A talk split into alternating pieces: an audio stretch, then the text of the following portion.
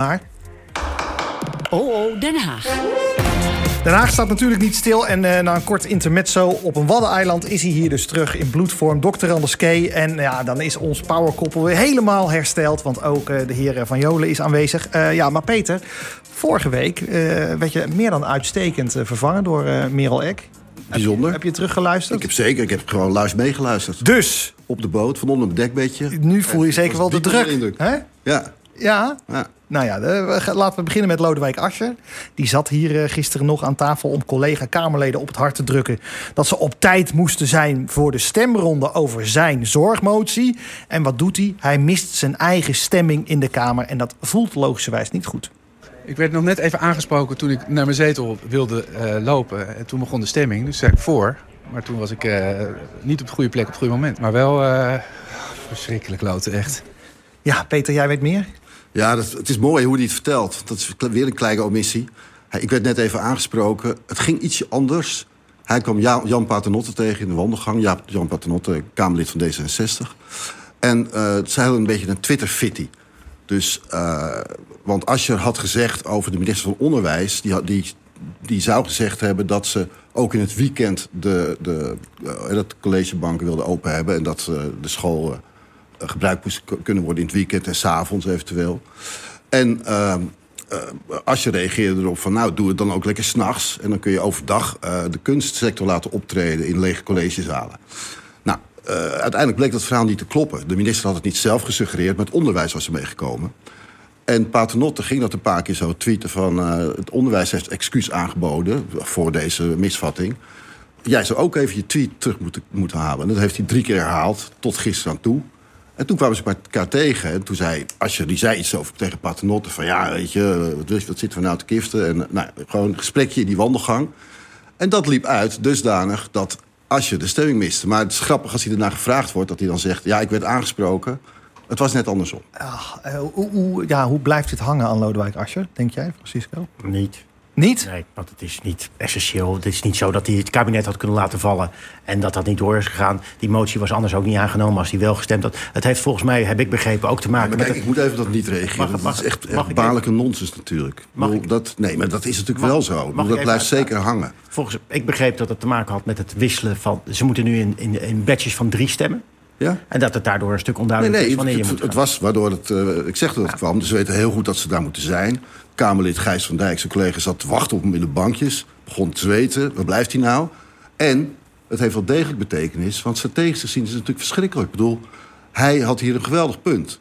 De coalitie steunt niet de loonsverhoging voor het verplegend personeel. Hij, is een campagne, dus hij heeft een campagne in campagnetijd kun je zeggen... Ja. Hup, uh, was, waar waren jullie nou? Wel applaus, niet betalen... En wat zeggen die, zegt de coalitie dan? Waar was je zelf? Waar was je nou, man? Ja. ja. En dat, wat krijg je bij debatjes? Ja. Nou, uh, misschien kun je wat veranderen als je op tijd komt. Maar hij heeft, uh, hij heeft een campagnemoment verspeeld. Dus nou, nee, voor de rest heeft dat geen... Nee, want op het moment dat hij er wel was geweest... dan was het ook niet geweest. Wat ze nu nog kunnen doen is de zaak naar de motie naar de Eerste Kamer brengen. Daar wordt hij wel aangenomen. En wat zul je zien dat er dan gebeuren? Het kabinet legt, legt dit naast zich neer en er verandert helemaal niks. Net zoals dat nu ook gebeurd was. Als die motie was aangenomen, hadden ze hem naast zich neergelegd. Was er niks veranderd. Heb jij Lodewijk nog gebeld vanochtend? Of hij uh, slecht uh, heeft geslapen? Nee, dat vind ik dan te lullig. Maar ik hoorde wel uit de, de, de wandel... Ja, dat, dat de PvdA-fractie was wel behoorlijk verslagen door deze ja, misser. Ja. En, en ja, het, het is, het, het, ik ga Lodewijk niet zitten pesten dan, weet je wel. Dat vind ik, dat laat nee, daarom ga je het er nu uitgebreid over hebben. Nee, je, kijk, je mag je wel duiden wat er aan de hand is. Ik vind dat je dat best ja. mag zien. Dan kun je wel je, je roze brilletje opzetten. Of je rode brilletje. Niet je roze Jongens, wij gaan door, ja. wij gaan door naar de verkiezingsstrijd. Want waar het buitenkeurig droog is, regent het namelijk plots lijsttrekkers in Den Haag. Juist in moeilijke tijden heeft het CDA altijd verantwoordelijkheid genomen. En in die traditie wil ik staan. En daarom stel ik mij kandidaat als lijsttrekker van het CDA. Voor mij is politiek durven kiezen. Overtuigen. Niet schreeuwen, maar luisteren. Niet volgen, maar leiden. Ik ben Sigrid Kaag en ik vraag uw vertrouwen als lijsttrekker van D66. Het CDA-gedachtegoed is mij met de paplepel ingegoten. Hier, op Volendam. Hier zijn families van belang. Hier zijn vrienden van belang. Hier weten wij dat je samen sterk bent. En daarom ben ik graag uw lijsttrekker. Ik ga me niet kandideren voor het lijsttrekkerschap van D66. Peter, jij bent een weekje weg. Je zit op een, op een eiland. En er gebeurt van alles in Den Haag. Ja, dat is geen joke, inderdaad. Ja. Zit je dan lekker op je eiland? Ik zat toch wel lekker op mijn eiland, oh, ja. Goed, Maar je, ik had nog gehoopt dat het kabinet was gevallen. Dan had ik echt... Dat is meestal had ik hier dat ik een paar dagen weg ben, inderdaad. Uh, je was er vorige week niet tijdens uh, dit uh, debatkwartiertje... maar je wilde even iets laten horen van Francisco. Ja, en ik denk dat het... Als ik dat een scenario zou kunnen zijn... waardoor je van twee walletjes eet, win-man, win-win, zal ik maar zeggen... Rob Jetten wordt de lijsttrekker... en benoemt Sigrid Kaag tot zijn premierskandidaat. Ja. Ja? Ja. ja. Vertel. Nou, uh, uh, dat, uh, volgens mij zat er een ander fragment nog in... dat je zei dat Rob Jet toch wel de uitdaging zou aanpakken... en er tegen, flink tegenin zou gaan. Ja, maar goed, het zou toch een prima idee zijn van, van Francisco... van ja, Jet die, die schuift Kaag naar voren... maar blijft zelf wel fractieleider. Ja, nou ja, dat, zal, dat zal, zou, kunnen, zou kunnen lopen als zij het kabinet in gaat, vanzelfsprekend. Uh, het aardige is dat, uh, dat, dat Rob Jetten deze terugtrekkende beweging heeft gemaakt. Ja. Dat zie je namelijk niet zoveel. Ik ben nog even de archieven ingedoken. Maar je wou dit even dus laten zien. Had jij dat verwacht? Dat hij dat zou doen? Ik had, ja, dat had ik wel verwacht. Dat ja. hij zich terug zou trekken? Ja. Oké. Okay. Ja. ja, jij blijkbaar niet. Dit was niet in me, nee, kwam niet in me op dat hij dat zou doen. Ben ik dacht, dan, ik, ben je dan nu heel erg verrast? Ik was, ik, vond, ik, nou, ik was verrast door het feit dat hij dat deed. En achteraf gezien zeg je van nou, dat is waarschijnlijk wel een hele verstandige beslissing die hij doet. Ik, nou, wat Peter ook zegt, is heel groot dat je dat doet. Want dat gebeurt eigenlijk nooit dat iemand zich terugtrekt. Uh, en misschien is het wel slim hè, dat hij zegt van nou oké, okay, ik uh, wacht nog gewoon even. Hij is jong, hij kan nog... Uh... Nee, er komen kansen genoeg voor Jet. hij zal, ja, als, er, als er in het kabinet gaan, zal hij wellicht ook wel minister worden. Of nogmaals fractieleider, dat kan. Uh, het is een talentvolle jongen, goed die beter. En hij kan nog wel een paar dingen leren. En, is... en hij heeft intern, hoorde ik, dat hij gezegd had... ja, tegen Sigrid. Ik ga niet tegen Sigrid opnemen. Dat zou toneelspel zijn. Ik zou ook op Sigrid stemmen. Oh, nou. Maar ik was hoe mooi is dat? Het misschien Dit is nog de beste interne... spin die je kan bedenken. Uh, Dit is de beste spin die je kan bedenken. Ja, maar, maar oké, okay, dus, dus Jette, dat, dat is groot van hem. En ook uh, waarschijnlijk slim van hem. Ook beter misschien voor zijn toekomst. Maar wat zijn de kansen van Kaag, denk jij? Nou ja, het is natuurlijk wel een, een heel andere persoon in de politiek... dan we gewend zijn de laatste tijd. Dat, dat geaffecteerde toontje, dat elitaire wat ze uitstraalt dat uh, zie je meestal niet op zo'n manier. En als mensen dat al hebben, dan wordt er druk aan gewerkt... om dat zo snel mogelijk weg te poetsen door de, door de uh, spindokters en de uh, coaches, zeg maar. Dus, en ja, bedoel, er is veel voor te zeggen om jezelf te zijn in de politiek. Dus ja. laat ze dat alsjeblieft zo blijven doen. En dan zie je een mooi contrast tussen mensen als Wilders en Baudet. Hoewel Baudet ook heel elitair kan overkomen. Maar dan heb je wel een soort tegenwicht voor die discussies. Dat ja, zal nog lastig worden. jij het? Nou ja, Peter geeft hem het al aan. Dit zou wel eens de strijd kunnen worden. Kijk, wij gaan er altijd vanuit dat mensen stemmen op iets waar ze voor zijn. In de praktijk stemmen mensen heel vaak op iets waar ze tegen zijn. Dus voor iets waar ze tegen zijn. Dus, en Kaag is natuurlijk de anti-Baudet-kandidaat, de anti-Wilders-kandidaat. En dat is een heel groot deel van de Nederlandse bevolking. Die heeft daar echt een hekel aan, aan die twee partijen. Die hebben een hekel aan populisme. Er gaat altijd veel aandacht uit naar dat zij de bevolking aanspreken. Ze spreken 20% aan. Die andere 80% kan ze niet lucht of zien. Die willen van ze af. Dus op het moment dat zij dat weet uit te spelen... Ja, dan zou het wel eens kunnen zijn dat heel veel mensen naar haar gaan... eigenlijk alleen om die andere twee de voet dwars te zetten. En dat zou wel eens een groot probleem kunnen zijn voor Ascher, voor Klaver... en uh, dat ligt eraan voor de toekomstige lijsttrekker van het CDA. Uh, want welke van de twee dat wordt, gaat dat ook bepalen. Als op het moment dat Keizer dat zou worden... die zegt van nou, ik ben de vriendin van Baudet... Hè, dan krijg je dus de, dan krijg je de strijd Keizer versus Kaag... Nou, dat hebben we in Nederland nog nooit meegemaakt. Nou, we komen zo op het CDA, maar eerst eventjes uh, Kaag. Uh, heeft Asje er veel meer problemen mee? Of, of, of denk je dat Klaver vooral hieronder uh, onder gaat leiden? Nou ja, kijk, ik hoor net dat, dat eigenlijk zeggen dat Francisco... dat, dat Kaag de beschaving aan het munten is, zeg maar. Ik bedoel, zij wordt dan de, de verpersoonlijking van de beschaving tegenover het populisme. Um, en in die zin zullen ze er allebei last van hebben...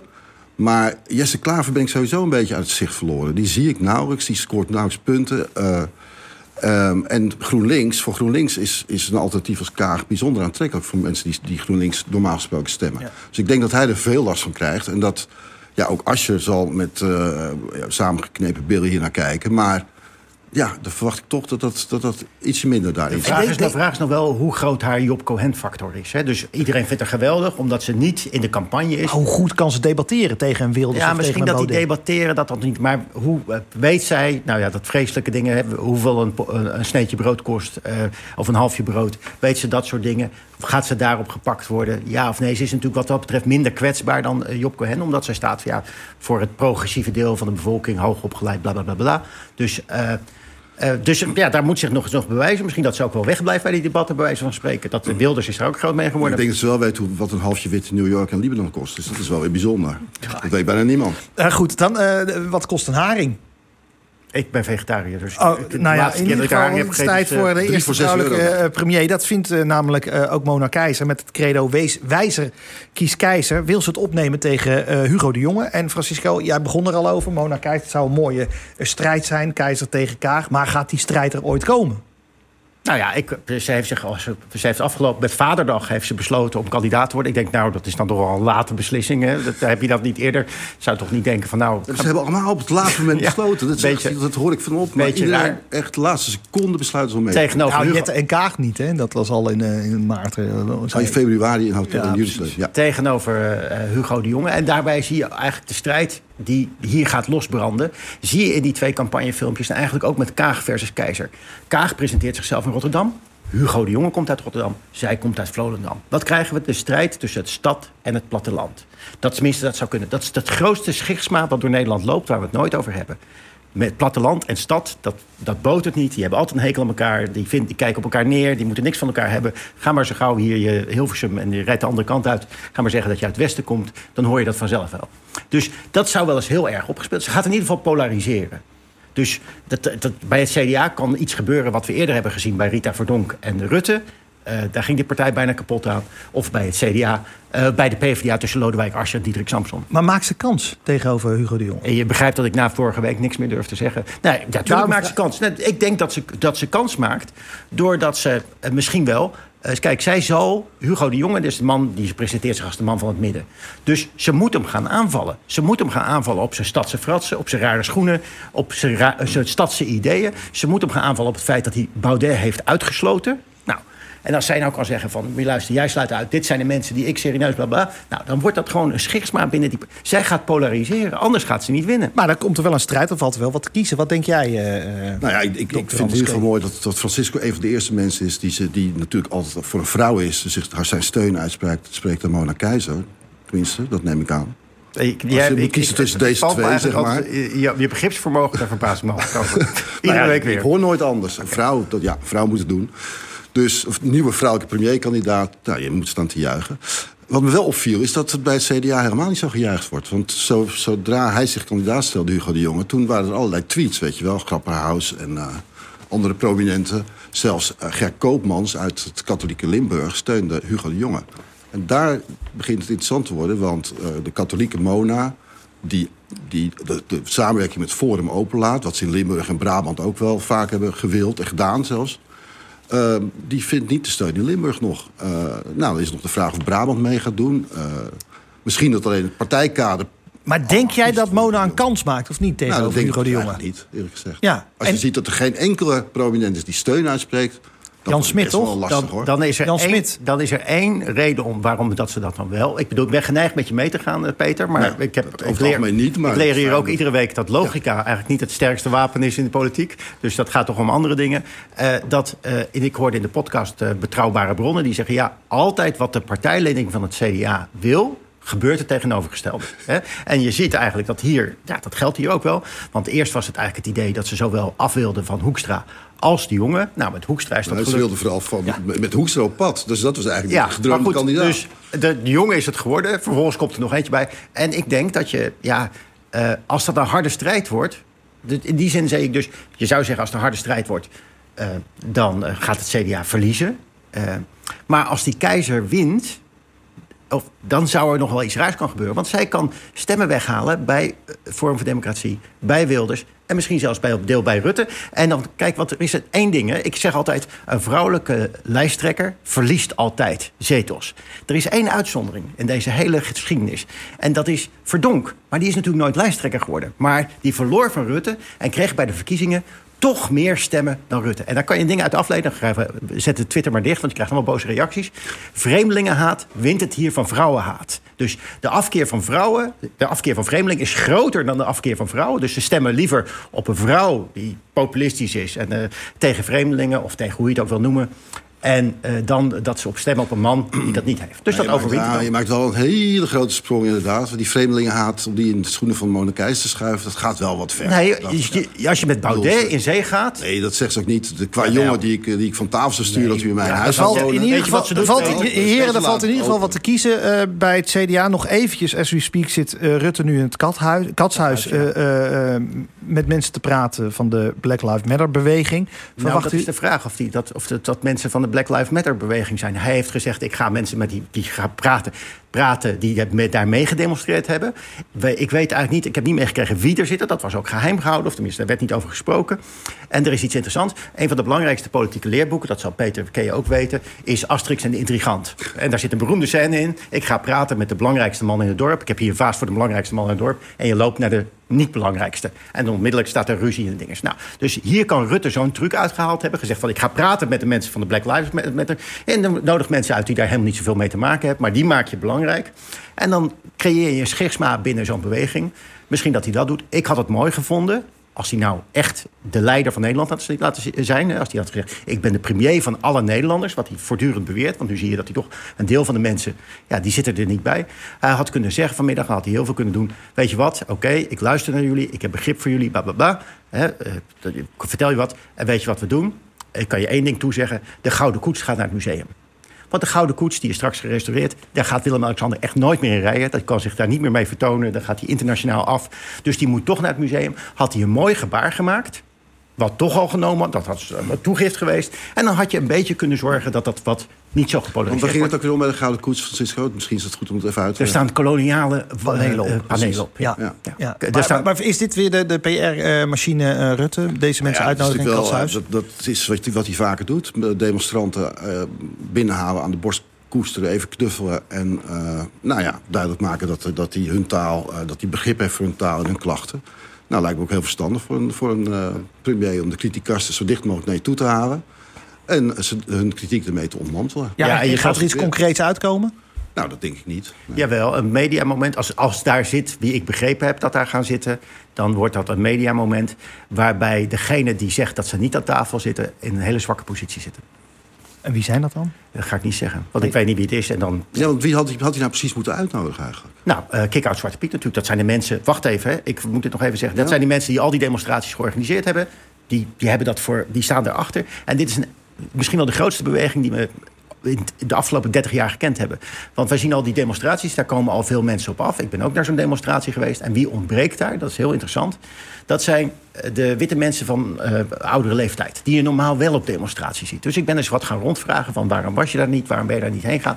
En mensen durven dat niet vanwege corona. Dat is ook logisch. Dat betekent dat er dus een hele grote groep van mensen... die normaal naar demonstraties goed daar wegblijft vanwege corona. Dus eigenlijk zou die demonstratie misschien wel twee keer zo groot geweest zijn. Goed. Nou, dan heb je een enorme beweging. En Rutte zou dat toch moeten weten. Uh, van, vanmiddag weten we waarschijnlijk meer uh, wat er allemaal gebeurt is in het Katshuis. Ik dank jullie beiden uh, heel hartelijk voor dit prachtige betoog. Francisco van Jolen en Dr. Anders Kee.